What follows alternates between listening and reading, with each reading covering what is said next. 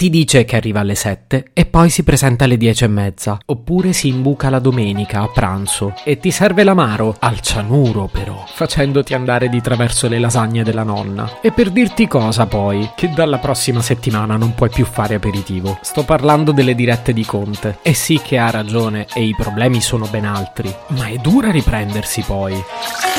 Se potevi cambiarmi il carattere, nascevo Ward.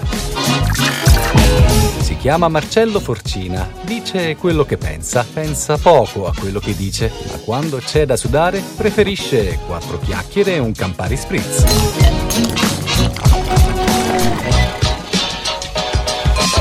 Qua bisogna organizzarsi perché non sembra che queste dirette siano destinate a finire presto. Marcello, cosa hai in mente? Ma non lo so, studiare tecniche di rilassamento, concentrarsi sul pensiero positivo. Ah, ste menate? Che poi ognuno si rilassa a modo suo. Tipo a me rilassa sentire la voce di Mara Venier. Ma non sarò peggio di una mia amica che per ritrovare l'armonia ascolterebbe per ore lo starnazzo delle oche. Su che un po' mi conoscete. Pensavate davvero che avessi amici normali?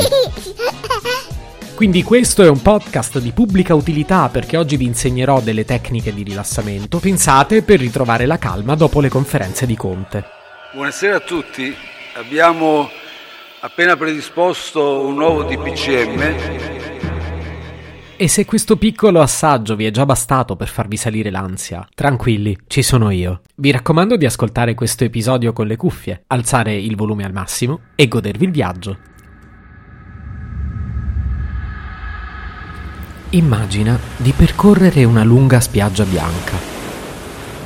Puoi sentire il rumore dei gabbiani e il rilassante suono delle onde. I tuoi piedi affondano nella sabbia bianca e calda. Tutto è tranquillo e sicuro. Ora solleva lo sguardo. Il sole è alto e luminoso e ti riscalda.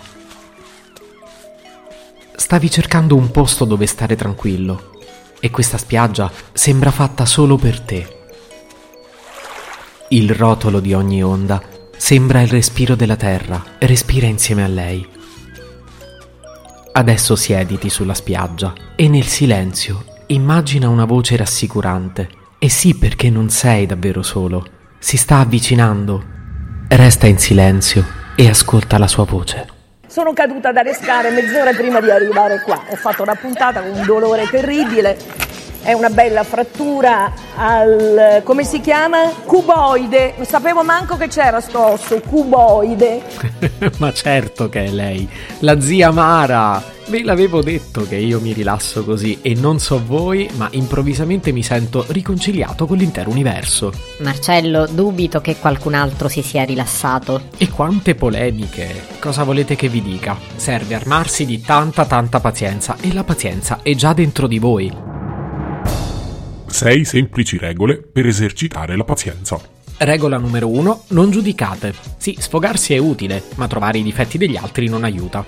Regola numero 2. Prendere le distanze nei conflitti. Che poi in questo momento già basta prendere le distanze. Regola numero 3. Riconoscere il contributo degli altri. Sembra una banalità detta da un buonista, ma la gratitudine è davvero sempre il primo passo. Regola numero 4. Rallentare. Nessuna scelta è solida se presa di fretta. Quinta regola. Respirare. Potete anche contare da 10 a 1. Facciamo da 100 a 1. E regola numero 6. Non sottovalutate mai i consigli di un'amica.